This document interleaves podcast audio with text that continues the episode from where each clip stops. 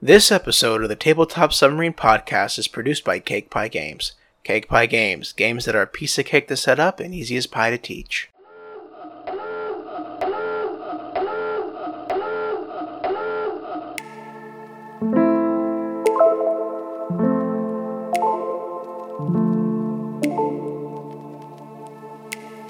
Welcome to the Tabletop Submarine, where we dive a little bit deeper into why we love board games. Strap in and prepare for a deep sea adventure. Here are your hosts. Voyagers, ye sailors of the wait, do we, are, actually no, are submarine sailors? Is I get I think they're just that's actually legit. que- well, they might be, but they're also seamen. So Sailors and seamen or sea people, whatever we want to call you, welcome to the Tabletop Submarine Podcast. It is so good to have you here today. My name is Josh, and with me is my number one submarine seaman. Uh, yeah, I'm Andrew, and I feel like I'm growing mermaid tail as we speak. I feel like you're you're changing it to sea creatures and sea people. It's it's fine. It's fine. We'll just sea with it. It's monkeys. Ooh, that's much cooler. Just add water. For those of you who can't tell, we have a very special guest with us. Andrew, do you want to introduce them? Yeah, I should probably do the job. Yes. Okay. So today we have a special guest with us. It is Sen-Foong Lim. He is a game designer, a podcaster. He is everywhere in the industry. You've probably heard him on the Ludology podcast. You've seen him on the Meeple Syrup YouTube videos. You've probably seen many, many of his designs. Sen, welcome to the show. Hey, thanks for having me. I think we do you kind of a disservice just calling you a game designer and podcaster. You're also a jujitsu black belt, a barbecue aficionado. You do a ton of different things. So, if people who don't know Sen-Foong Lim, how, how who are you and what do you do in this industry? What do you do in life? I am a mild mannered psychology professor by day and a mm-hmm. dynamic game designer by night. I don't know. Uh, yeah, and I do a lot of writing and development and consulting in the tabletop field. Um, I do both role playing games and card and board, so I'm sort of all over the table, which is nice because my first real love was role playing games. And board games became sort of a fallback when I was failing out of university. Actually, that's that that is the story. I, just told this the other day about how I switched over to board games because I could put board games on the shelf and not think about them. Uh, whereas with role playing games or other lifestyle games like Magic the Gathering or Warhammer, I'd have to do work, like write the song that my bard was going to sing, or paint some miniatures, or build a deck. And so board gaming quickly replaced all of that when my life got flipped, turned upside down. I am not the Fresh Prince of Bel Air, but I, I could be. Uh, that's where my head went, and I wasn't sure how to bring that in just yet. but yeah, well done. Oh, yeah, you've been designing you know, RPGs and board games for a long time, Mhm.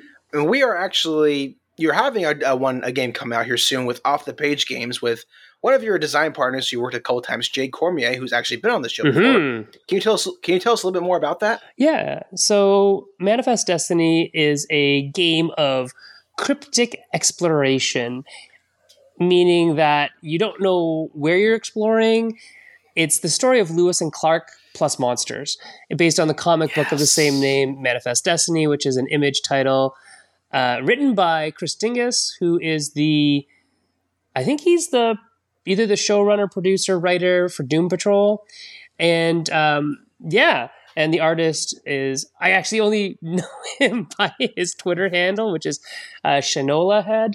Um, Matthew Matthew Roberts is his name, and it's a really cool comic book. And Jay and I had this mechanism, and so you know, a lot of times it's theme first. A lot of times it's oh, you get the IP and you make the game around it. But in this case, what happened was we had an, uh, a mechanism which was originally actually scratch and win tickets, uh, where you're exploring a desert island using scratch and win tickets. And what happens in the devising of the map that you'd scratch is there's a logic to what type of terrain is next to what type of terrain. You know, X is three spaces from Y, and Z is always next to X, and you know that kind of thing. These can never be orthogonally adjacent. So there's a logic, a legend, I guess, uh, for the maps, and based on following that legend, you can kind of logically deduce within a percentage chance that eventually gets to be 100, uh, what you're going to scratch off next. And so we had this mechanism and we were working with another game company on it and the game company liked it and then they pitched it internally so something that you might not know about larger game companies especially mass market mm-hmm. facing companies is that the person that you're working with uh, inventor relations whatever they're called there's many many names they may not have the final say they may have to pitch yeah. it internally to like a brand company uh, sorry a brand division or you know the game development division or something like that. And so the idea got pitched and they bounced it around a little while and say yeah we, we just can't do that. And so it became just this idea that we had. We're like what can we do with this? And at the same time interestingly enough uh, lucky duck had released a game that did use scratch and win. And so we talked to our friends at Lucky Duck. I have a, a bunch of games with them. And they told us, oh, yeah, don't do it because there was some negative feedback from the audience about, you know, the waste and all that kind of stuff. So mm.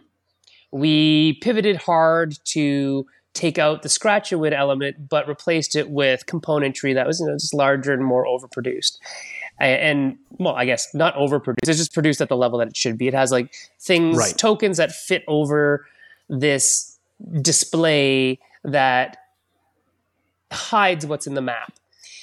And uh, yeah, so that's where that came from. And and so I often ask on my Facebook page because I'm you know Facebook friends with tons of people in the industry and who love comics mm-hmm. and all that kind of stuff. So I asked, hey what's a comic that has to deal very strongly with exploration? And uh, Trisha from Skybound said, Have you ever read Manifest Destiny? And we are like, No, do tell us about it. And so we read it. She told us about it. And we had a meeting with uh, Skybound first, and then the uh, artist and the author and it became a thing where it's now that's what the game is.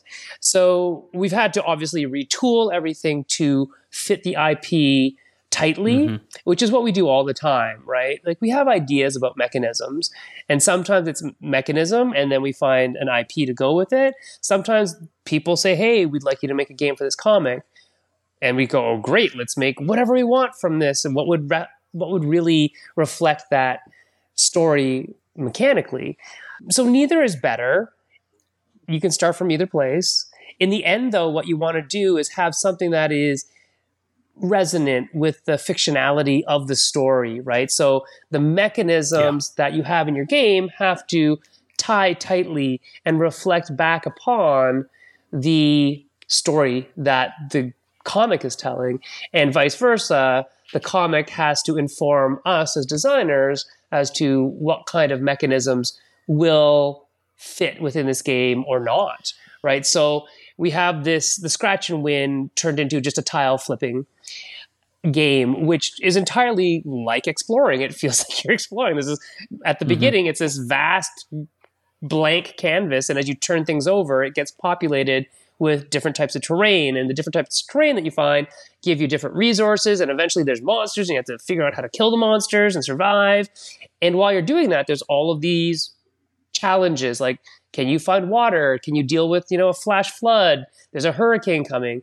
Uh, and because it's lewis and clark and the story of the expeditionary force crossing america mm-hmm. they dealt with all these kinds of bad things that would happen uh, in inhospitable places. So then you add in the monsters and it becomes just that much more fun this game was not on my radar until I saw you mention it. I think you were demoing it at Gen Con this year, whatever mm-hmm. not. I'm so sad I didn't get over and check it out myself.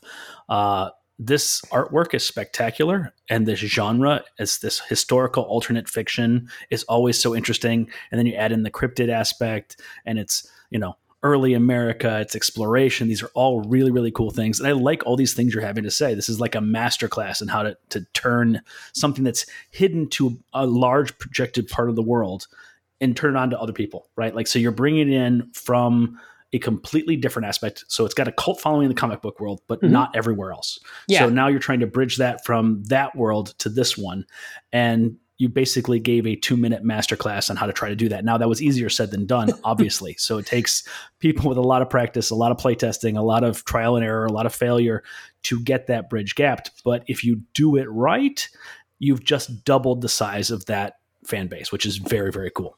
Yeah, I think that's really what we we want to do. That Jay and I are huge fans of comics and comic creators specifically, and so our goal is not to work with DC and Marvel. I, have worked with both companies; they are f- fine to work with, except you're working with like their lawyers. Uh, mm-hmm. I'm not working with the creators of those comic books, but when we do things like Mind Management or Harrow County or and this one, Manifest Destiny, we're working and talking to the actual writers and artists that worked on the projects because they are what's called creator owned comics, where the creators of the comic own the rights to the vast majority of the IP. Um, depending on what their deal is with their comic book publisher. So when we got to work with Matt Kindt on Mind Management, it's like, yeah, do whatever you want. I can draw new stuff for it. I can you can write new stories for it, all this stuff. And it's very cool to play in other people's worlds, but also much cooler to talk to them and learn like what did you mean when you drew this or what did you mean when you wrote that? Right. And because we're dealing with kind of, you know, edgier comics, um, not edge lordy comics, but edgier comics in in that they they have they have a real story to them, a real thing, we get to find out what those are and then imbue the game with the same message, uh, which is why they resonate, I think, so strongly with fans of the comic. But then also, they create fans for the comic, which was another thing that we really wanted to do. Like, we just want people to like the things we like. I think that's that's part mm-hmm. of it, right? Like nerds are like that, right? We say, "Oh, do you like this? I like it's it too." Of human nature. Let's talk yeah. about this thing that we both like. And so I, I'm gonna I'm gonna claim this that we are responsible for this. It may not be true, but I like thinking we are. that uh, there's been like reprints of Mind Management after we did the Kickstarters because so many people said, "Oh, this is a comic. I can read this. There's more yeah. to this world," and they went out and bought it. And so it's a funny thing to talk about comic book fans versus game fans. And, you know, there are some people who do one side and some people who do both sides of that kind of divide, but they're, they're not the same.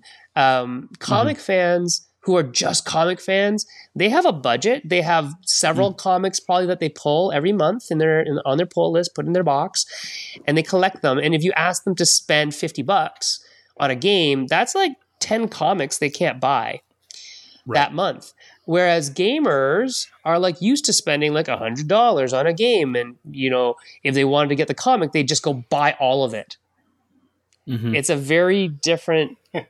It's a very different, very different market, uh, but it's interesting in that way that the game side can push comic sales in some ways, and I, I thought it was really interesting that you know, it may have just been happenstance, but also right after the Kickstarter, it's like, yeah, we need to put another print run together. So it was uh, it was neat to see. Well, I mean, when you think about it, like we've sold, I can't remember what the total volume is right now, but it's over ten thousand copies of the game.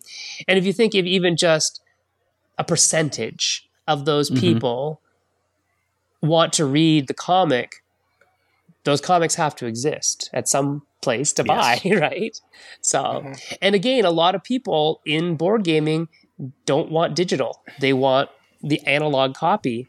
And so they're looking mm-hmm. for the omnibus. They're looking for the collected versions, uh, and they're beautiful. Matt's collected versions of Mind Management are lovely. And so I'm hoping that the same thing happens for Tyler and Cullen with Harrow mm-hmm. County, and I'm hoping that the same thing happens with uh, Matthew and uh, everybody for um, Chris for Manifest Destiny.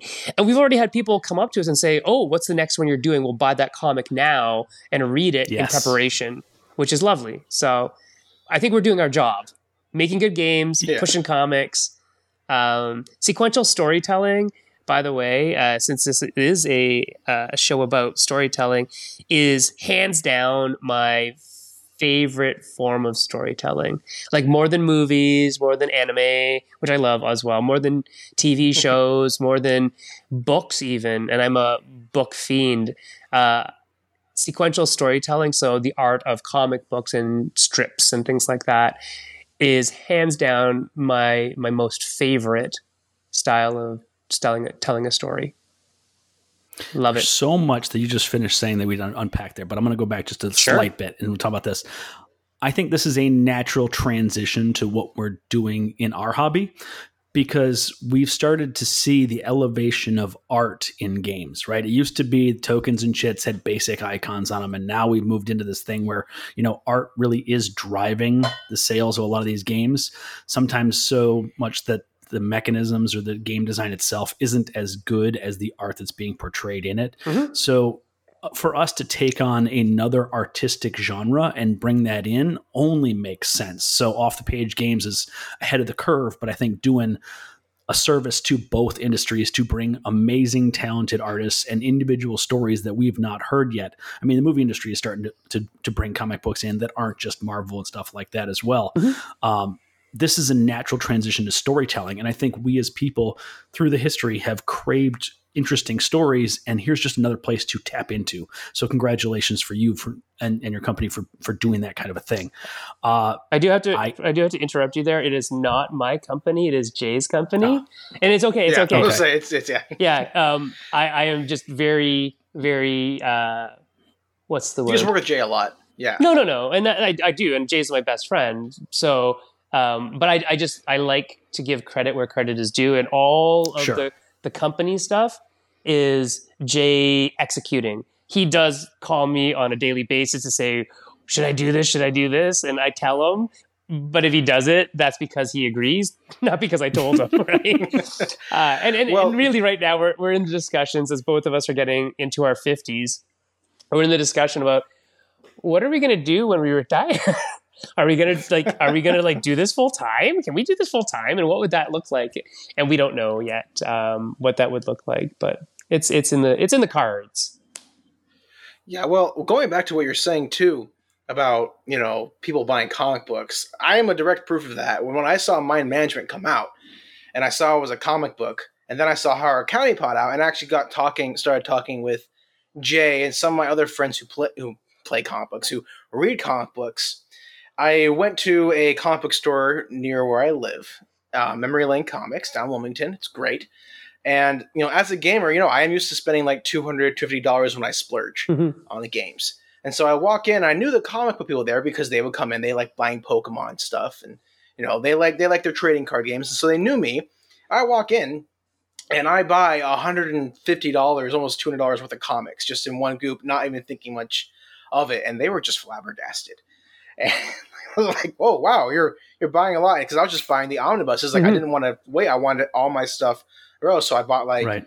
was I got you know the Last Ronin, um, all the Once and Future books that were ready to go and things like that. So it was, it's just funny how how you're right. You know, it, it really is bridging the gap. And now I have lots of comics that I really love and enjoy.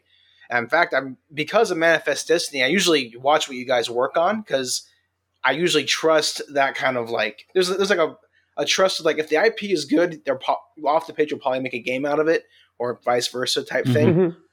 And so I'm hoping to get down there and see if they have Manifest Destiny. But to kind of wrap up the banter, if you just I want to ask you because I asked Jay this, I'm not on our episode, but off the episode. If you could have, let's say, a top two or top three comics you could make a game out oh, of, yeah, I have my top three, and I'll give my top three. If Andrew, if you have something, I'm not sure you read too many comics, but if you want to say your top three, if you could work and make a game, what would they be?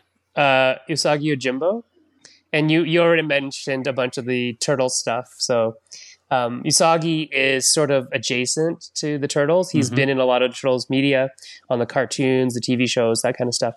Uh, but Usagi Yojimbo is the story of a anthropomorphic rabbit who is a mendicant warrior, so a traveling samurai, a ronin, uh, in mm-hmm. actually medieval Japan, and the tales that have lasted like years and years and years. And part of it is just because I love Stan uh, Sakai, who is the artist, writer, letterer. He's everything for that book, and he's like the most consistent artist ever. Like he never misses a deadline uh, ever.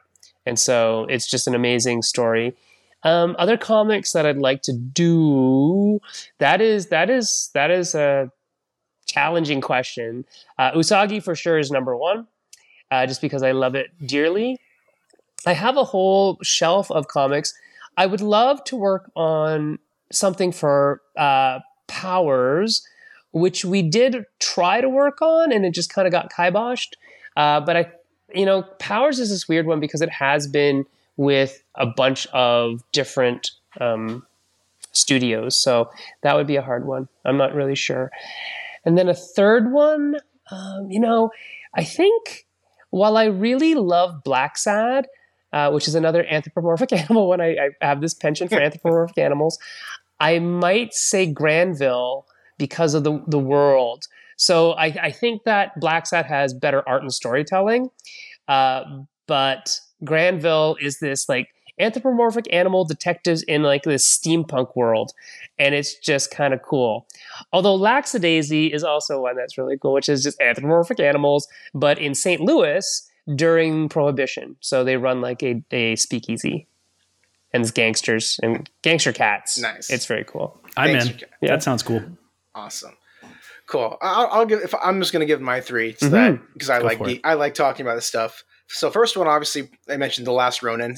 They're making a video game now, which I'm super excited about. But that story is my favorite. One of my favorite just stories in general. I love the Last Ronin Ninja Turtles arc.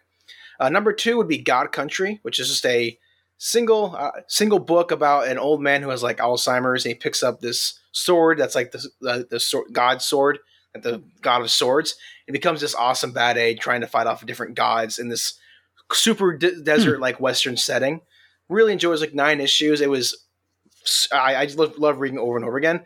And thirdly, I probably would say Once and Future, which is a pretty Mhm. popular comic that's like Arthurian, and I think with lots of people that there should be more Arthurian games, and I think there's a lot to work with there. Yeah, and I mean, so now that I'm thinking about it, I would absolutely love to make a game for Tynion's um, Something is Killing the Children. I think Oh, that would yes. be ridiculously fun to do. I Um, haven't read that, so I didn't say it. oh, you should read it. You should really, It's on my really, really, really read it. And then, uh, you know, there's a couple other ones that that I, I think would just make brilliant games. So, yeah, I mean, I, I won't talk about all of them. I would love to do Yeah, a lock. And, I would love to do a Locke and Key game uh, because a Mm. lot of the ones that were done weren't so great, I guess. But but and- but because I love the comic, I think the comic is great. The show was okay, but the comic was brilliant. So I don't know. We'll see. We'll see. Lots of the story. Lots Yeah. in story. Well, we've been talking a lot. I could talk forever about comic books and some of the things I'm excited about. But let's go ahead and go into our pre-launch, and we can keep on moving. The pre-launch. Get to know us and our guest. So, in the pre-launch, we talk about one game we played recently and whether we enjoyed it or not. Andrew, I'm going to hand it off to you because you've played kind of what's becoming a evergreen in the hobby. Yeah, I finally, after having it for, I don't know, six months now, broke out Parks and learned it and played it. And it's a very solid game. Really enjoy the idea of this worker placement, but with movement, with collecting resources and spending them. And of course, the art is gorgeous. Uh, I think I will absolutely be picking up all the expansions now at this point and, uh, I'm going to check out Trails too, which apparently is a spiritual successor, kind of in the same genre and vibe and stuff like that. So I'll be checking those out. So, yep, Keymaster has my money. They're going to go ahead and take some more from me. So that's what I've been playing. Sen, what have you been up to? I played Escape the Dark Sector, uh, which is by Themeborne Games, and it was great. Um, it's very reminiscent to me of like old school GW games, uh, so Games Workshop or um, like like dark, black and white, gritty, kind of grim dark future. And I Okay. played it with my boys, and we just had a good time. It's it's not that deep of a game, uh, but the world is really cool. The art is. It reminds me. So okay, I have this. I have a, a very funny nerd story to tell. Is that there's a game called Chainsaw Warrior, which was a solo game by the Game Design Workshop, which is, or maybe it was Games Workshop. They're two separate companies actually, but uh, yeah, it was Games Workshop, Chainsaw Warrior, and I, I, think it just had a Kickstarter like maybe five years ago to like reissue it. And it was a solo game, and I used to play that in my closet by myself, like in my closet, which is not a walk-in closet when I was a kid. It was just like a little closet in the dark, playing this game by myself, and I would play over and over again and over and over again. And this game feels like that. It has that same kind of dicey luck story driven, climbing a tower. Well, this one's escaping a space station, but um, the Chainsaw Warrior one was climbing a tower to kill like these mutants at the top. And this is like escaping mutants to get to your spaceship because you're in a prison for whatever reason. And so it was it was just great because it had those nostalgic vibes and I played with my boys and they enjoyed it and that was super fun. Oh, I'm, I'm gonna I'm just gonna show you this these are these are my comic shelves. Um, just a bunch. Two. Of, they're just two of them. I have a whole other shelf over there. Uh, but I would make a six six gun game in a heartbeat. Uh, you know, I I love six gun. So that that's one that I forgot to say um, because that is uh, a wonderful comic series. If you like Weird West comics, uh, Six Gun is Weird West. hundred percent right up your alley. It's uh, Cullen Bunn is the writer, who's also the writer of Harrow County, and the artist is my friend Brian Hurtt. Um, and it's just lovely. So that that is another good one that I would greatly enjoy making a game for. And then this shelf over here is mostly my Japanese manga, and then some other stuff that's here. Uh, you know, I, I think there's a whole bunch of really good material in comics. But again, like we really want to work with the creators that would want to work with us. And so Yeah. I'm looking at like Headlopper, uh, which is really cool, kind of high fantasy, mm, like like high fantasy. I don't know if it's high fantasy, but it's fantasy. Uh, and Andrew Andrew MacLean is uh, a great kind of artist guy who's just Laser Wolf is the company. It's it's just a fun comic, so that might be another one that we might say, hey, do you want to make a game? Um, and of course, you know, Matt's always fun to work with, so there's a bunch of Matt Kindt properties that would be also super fun to to do stuff with. Maybe Berserker. Maybe we can get uh, Keanu in on this. That'd be fun. That'd be fun. Honestly, I, I could talk about comics and stuff all, all day. So I, That's a I wanna different get into- podcast. Yeah, different podcast. different podcast, sadly. Josh, Well, what have you I'm been not- playing? I, I, so I'm gonna make this quick so we can get into Sen Story. I played Thunder Road Vendetta, newest game from Restoration Games. If you haven't heard of it yet, you know it's a game where you're it's Mad Max the game. You're playing a bunch of cars, shooting and fighting each other, trying to explode and be the last one standing. I'm not gonna belabor the point that everyone's making. This is a great game. Mhm. Um, it is very simple. It's very luck driven. There is strategy to it. I will say there is lots of tactics to it and how you move your cars and the risk assessment. So it's not just a luck fest, but it is a lot of luck and how your cars blow up and roll the dice and how things work like that. But if you go into it wanting to have 45 to 60 minutes of stupid fun, it is great. Like I, I loved every moment of it. My my game ended very cl- anticlimactically with basically me getting a flat tire and losing the race. It was- I was hoping to get blown up. I, would have been more satisfied if I was blown up. I just got like. a Are you flat telling me your flat tire didn't cause you to flip over and, and No, land on top just- of the just a- helicopter or anything? just a flat tire? Just a That's flat so sad. So tire, sad. And you know, it's it's whatever. But no, Thunder Road Vendetta, great, great game. Well, let's wrap this up. My instruments are ready to go. Let's head into Sen Story.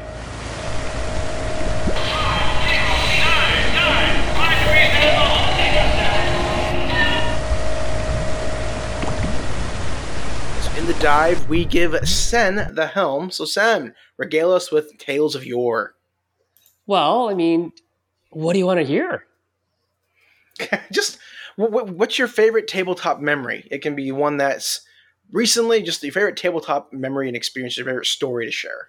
Oh, there's so many of them. Um, that's hard. I've been I've been in the industry for a long time. I've been playing games since I was six. So seriously, um, so it's like 45 years of of hobby gaming. So not just like I was six and I was playing you know Snakes and Ladders. No, I was six years old playing Dungeons and Dragons with adults. Nice. And so it's been forever.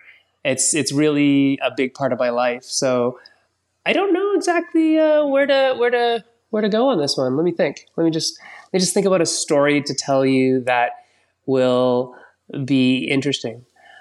I guess I guess here's a here's an interesting story is that when you're in the industry and you go to conventions, you don't play games. And Yeah. as you're getting into both of you are getting, you know, more and more embroiled in the industry, you'll realize that, oh, I spent a lot of time talking to people and having meetings with people and going out for mm-hmm. meals with people.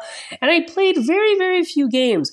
And so what I did one year, this is like right before the pandemic, so probably 2018, 2019, is I mm-hmm. resolved, I said, hey, I am going to run a one shot role playing game every con. Who wants in?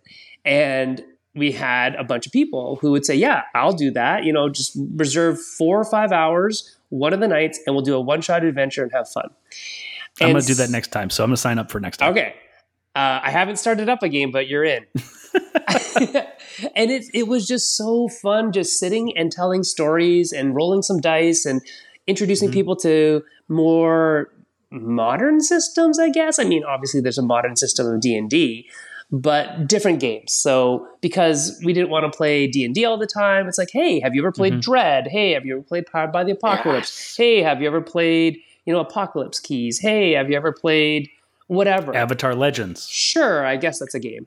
Uh, That's powered by the apocalypse. It's powered by the yeah, apocalypse. it's still a powered by but the yeah. Apocalypse engine. But yeah, so uh, have you ever played Forged in the Dark?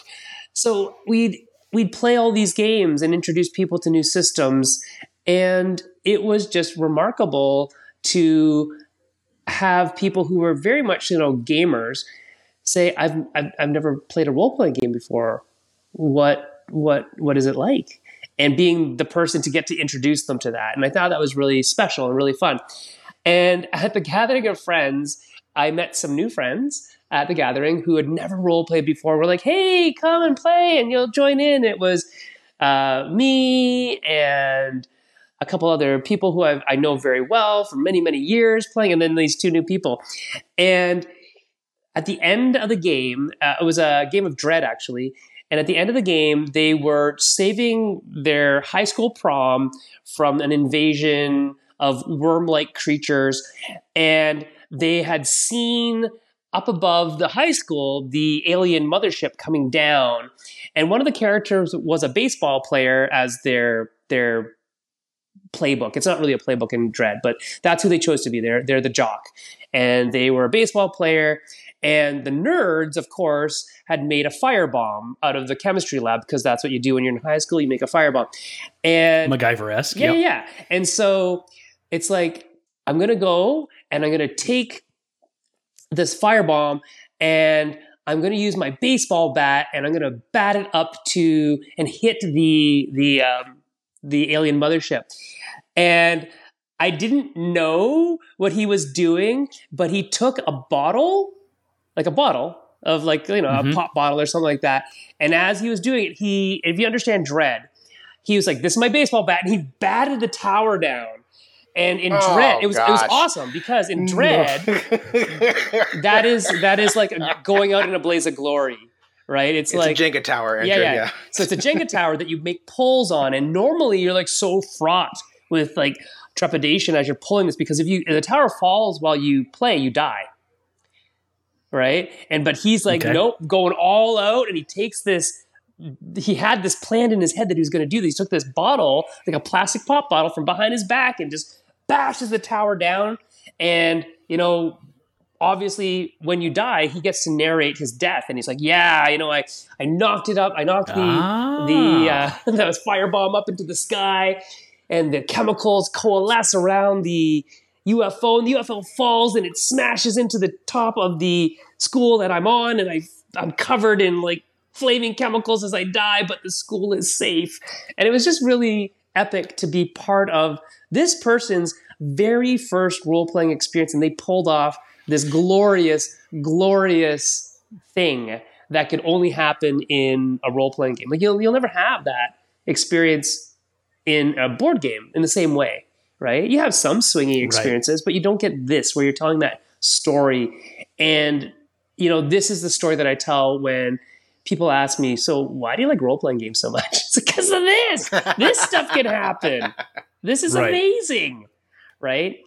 Because my, my whole my whole sentiment around role playing is as the game master, I'm a zero prep game master. I don't draw maps. I don't write you know backstory. I just go with the flow because I've been doing this for so long. Mm-hmm.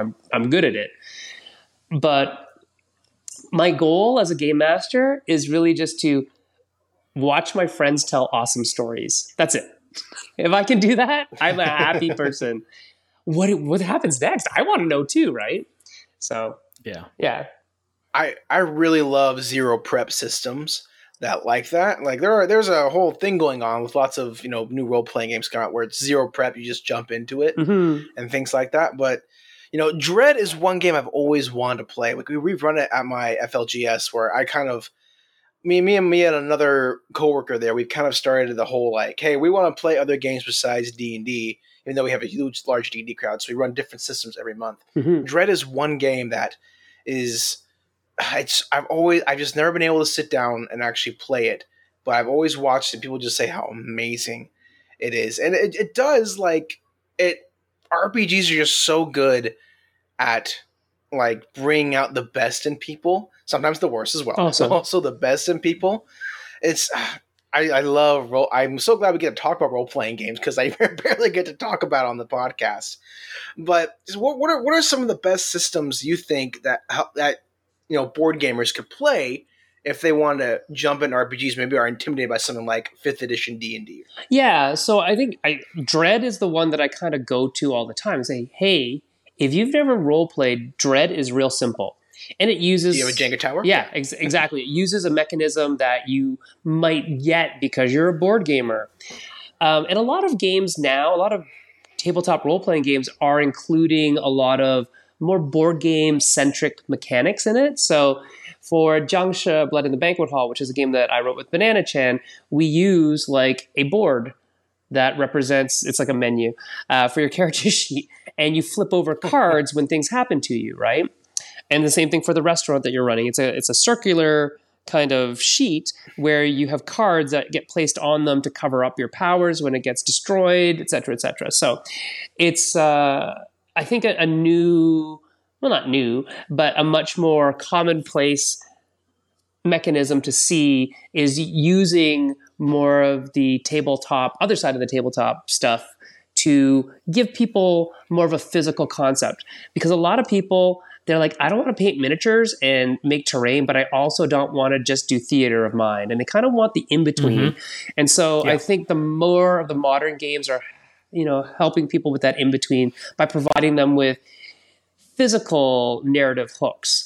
Uh, so yeah i think that's a good one. Um, i think uh, Qu- the quiet year is an amazing kind of Mm, three yes. to three hour four hour experience that you can end up with a keepsake at the end which is like the map that you drew. That's a big part of role-playing games for me is keepsakes which is why banana and i kind of design like we design is we want people to walk away from the table with something that they can remember their game by. Oh yeah i remember Yes. that game where i did this thing because they have a keepsake from it.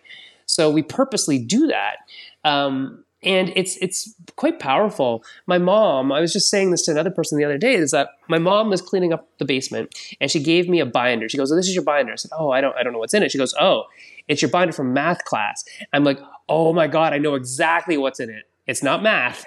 it's all because math class. So what happens in math class is you get graph paper.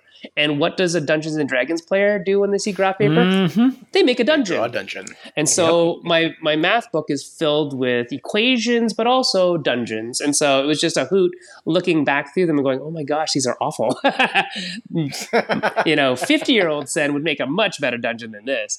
And so it was just really fun to see all of that as well. And that's what I do love about role playing games as well is the memories that you build Yes. when you play are so powerful because you were actively part of it which is kind of different from board games. And a lot of board games, while you do have agency, while you are doing the actions, you didn't create a lot of the story that's emerging from it. You did through your actions, but you know, is it really the same as making up even just the name of your character? Which is why legacy games, when they hit this you know they were so powerful because it's like I got to name the person, I got to like name Yeah. the name of the cities that are. Oh, Mhm. and when it gets destroyed, that hurts me. You know, and I'm ripping up cards and it's tactile. Oh my gosh! Right. So there's a whole lot of you know psychology. If you want to get into the psychology of it all, there's a whole lot of psychology in you know the naming of things. You know, what's in a name? A whole lot. Names are really important. Names give power, as we all know. Mhm. If we're into mythology, you know, you never tell an elf your name, or you never tell the demons your name, right? Because once they know your true name, they can bind you, and you don't want to be bound to a demon. So anyway, don't don't tell us your true name, Josh. You'll never hear my true name. There you go. So, Andrew, I want to go to you really quick. So you're you haven't played too many RPGs, really at all. Um, I think you've only played D and D, right? I played D and D when I was like six, seven, eight, and I played it with a really terrible dungeon master. So it's not like I had a real life experience in D and D. So yes, I am looking forward to being the guinea pig in someone else's RPG at some point.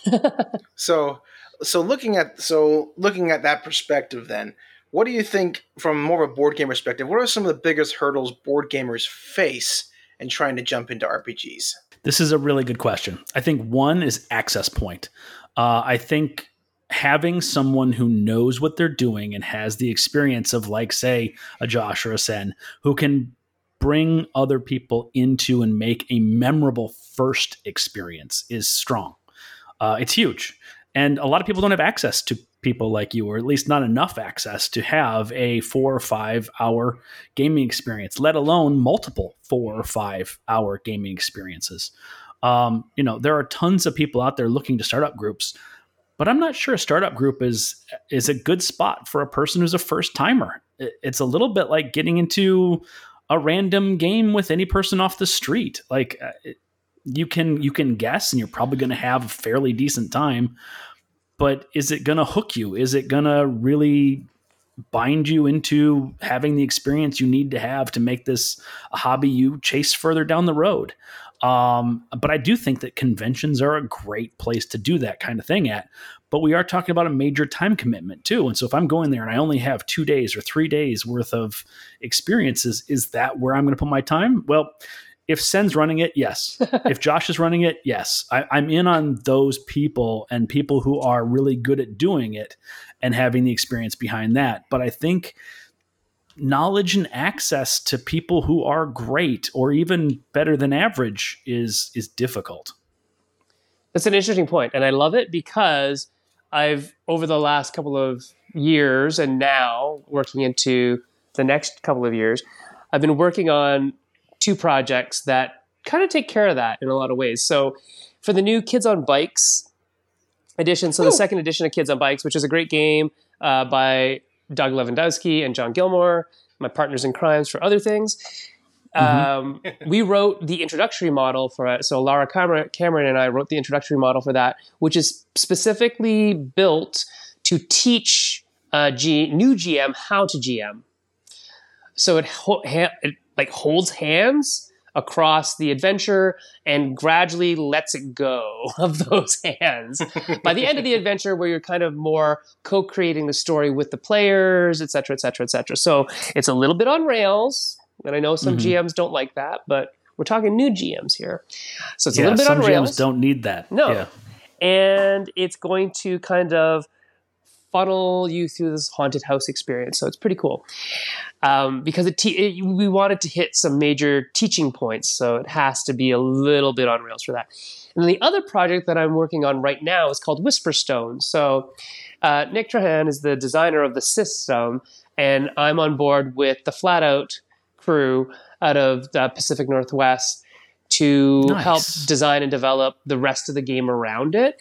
And why it's so cool is because it's super physical. It is a puzzle based system. When I say puzzle, I don't just mean like Sudoku. I mean like physical puzzle pieces that you slot together to make your character out of Ooh. puzzle okay. pieces. And so if you want to use a weapon, can you can you attach it to the puzzle? If not, you can't use it.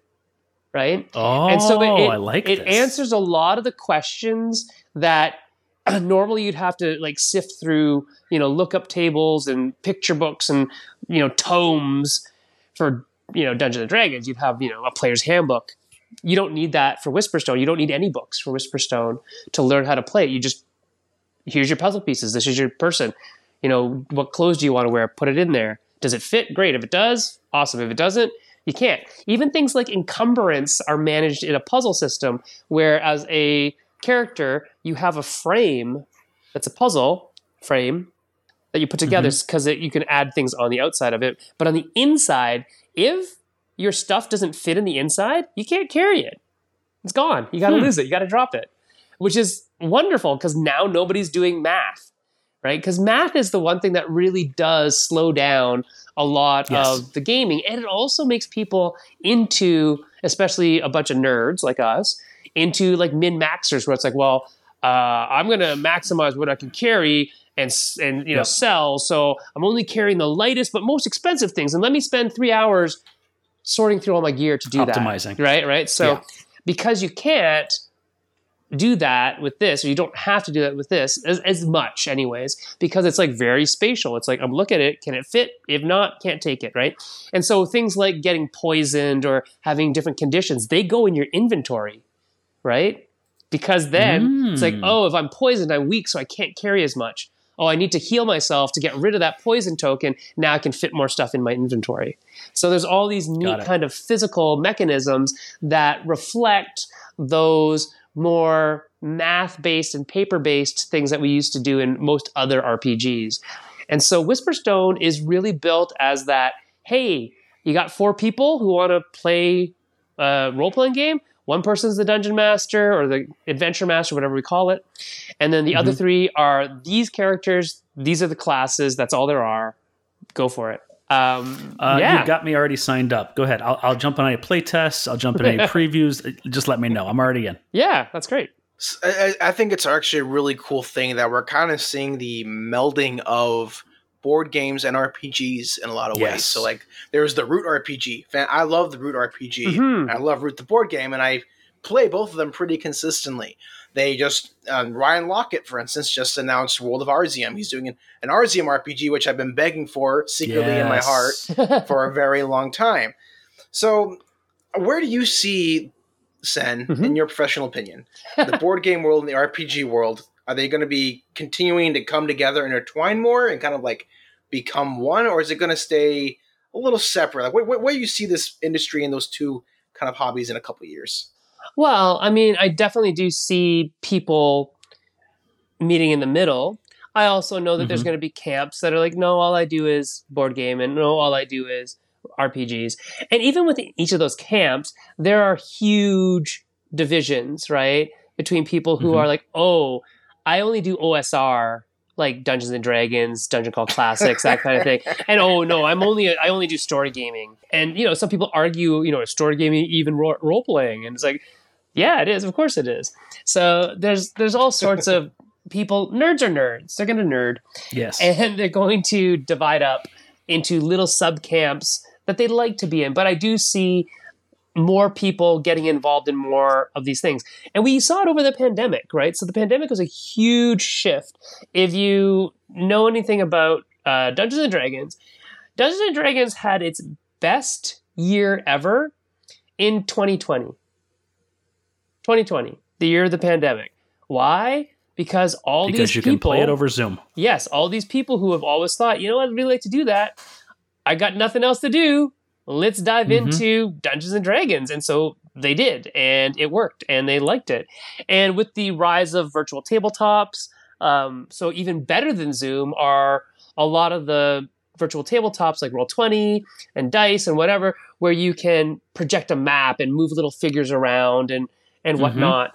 We, I mean, so we all use Tabletop Simulator to make board games, but it was really, I think, initially devised as a virtual tabletop with three dimensional mechanisms and physics for role playing games, I believe. Yes. Which is why you see all those. You can just grab like an ogre and it'll be animated ogre with a big club. Um, Right. they exist. Why? Because role players. We've spent a lot of time down here in the RPGC. It's been an absolute, absolute pleasure. Let's go ahead and go on the sonar and see what we're looking forward to playing in the future. Oh, I love the RPGC. That was well done, sir. I like that.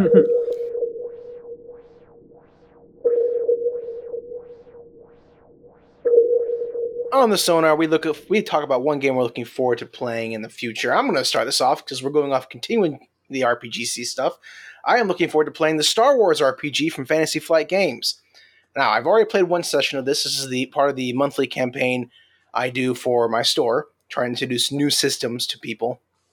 And this is a very interesting one. Speaking of kind of more narrative focused RPGs, it Mhm. feels like now this RPG is kind of done, for lack of a better term. They're not really producing any more content for it, but there is a ton of content for it. Like there's three different rule sets and a bunch of different subsets beyond that. So there's more than enough to dig your teeth into.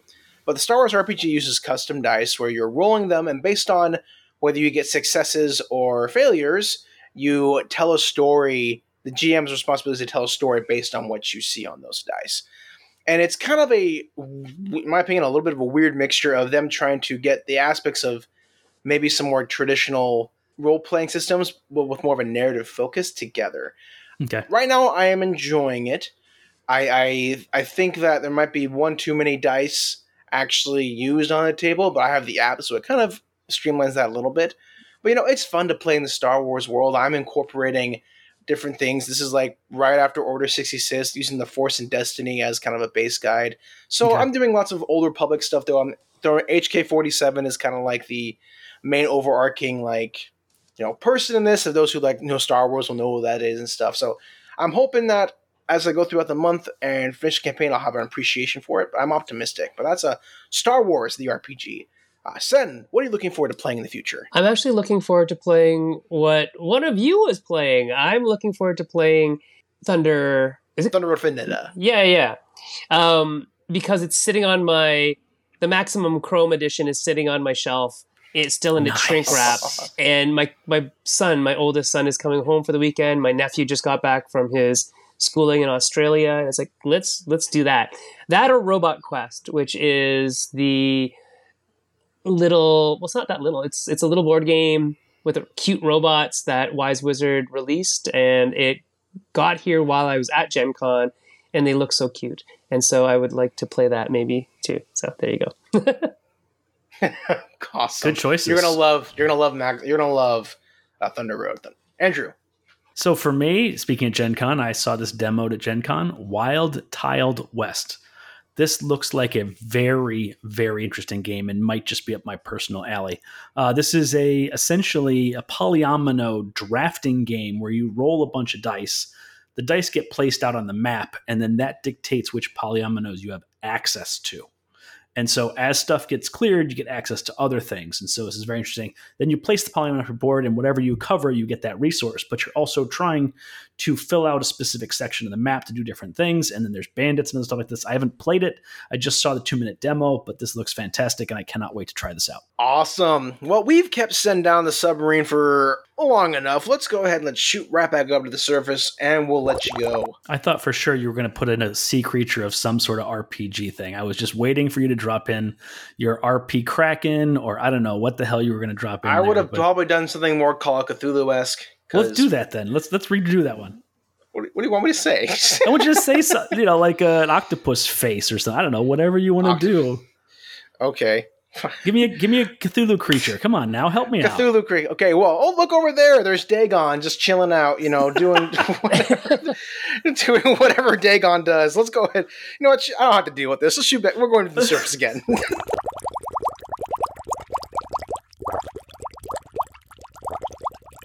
Well, Sen, thank you so much for giving some of your time today. We know you're an incredibly busy person. If people want to support you, they want more Sen in their life, what can they do? Well, I mean, you could still go find me on Twitter because it hasn't hmm sunk below the surface of the water yet. We don't need to Oh, to. it do- hasn't there. sunk. yeah, we Don't you mean X, Sen? Don't you mean I X? do, but I still call it Twitter. I don't know. I think X is like the silliest name for it ever. It's just it's awful. I don't I don't like it at all. It is. So Yeah, I'm still on there. I'm still on there. You can still find me there. And if I leave there, you can probably find out where I'm going from there. I do have a Blue Sky account, but it's just you know fa- fairly quiet. So it's you know I'd rather be. I want to be where the people are. To bring another Yeah. sea shanty kind of singing. That's from the Little Mermaid, y'all. if you didn't recognize that. Um, I did. yeah. So we got to bring all the the submarine and sea themes in here. Uh, yeah, so that that is that is uh, where I am, uh, and currently, you know, other than Manifest Destiny, I am working on the RPG for.